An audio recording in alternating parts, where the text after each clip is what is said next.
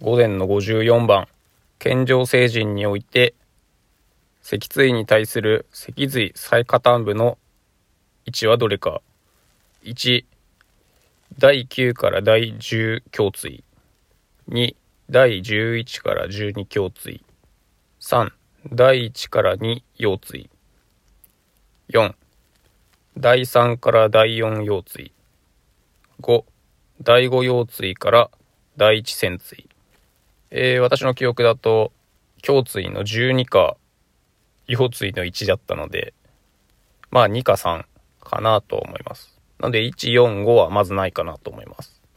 で、どちらかというと、腰椎なイメージだったので、3を選んで正解しています。ちょっと難しかったですね。続いて55番。頸動脈小体を支配するのはどれか。1、滑車神経。2、三叉神経。3、顔面神経。4、絶陰神経。5、副神経。え、頸動脈小体は、頸動脈にあって、えー、血液中のガスを感知するやつですね。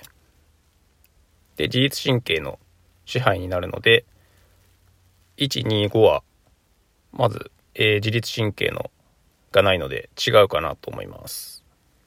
で、3の顔面神経は、えー、やっぱ唾液腺を支配しているかなというイメージですし、そういう血管に対する分布っていうのはなんかしてなかったような感じなので、4番、絶陰神経は確かに血管に分布しているイメージがあるので、4番を選んで正解しています。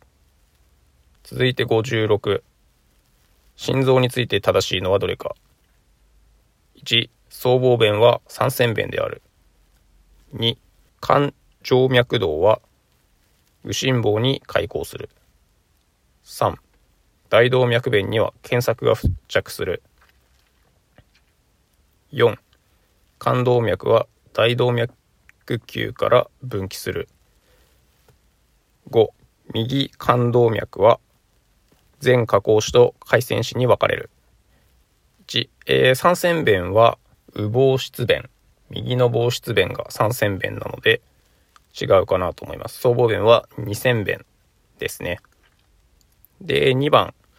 まあ、これはそうだろうなと思います。感情脈動なので。で、3、大動脈弁には検索がありません。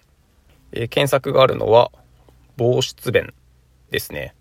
僧帽弁とか。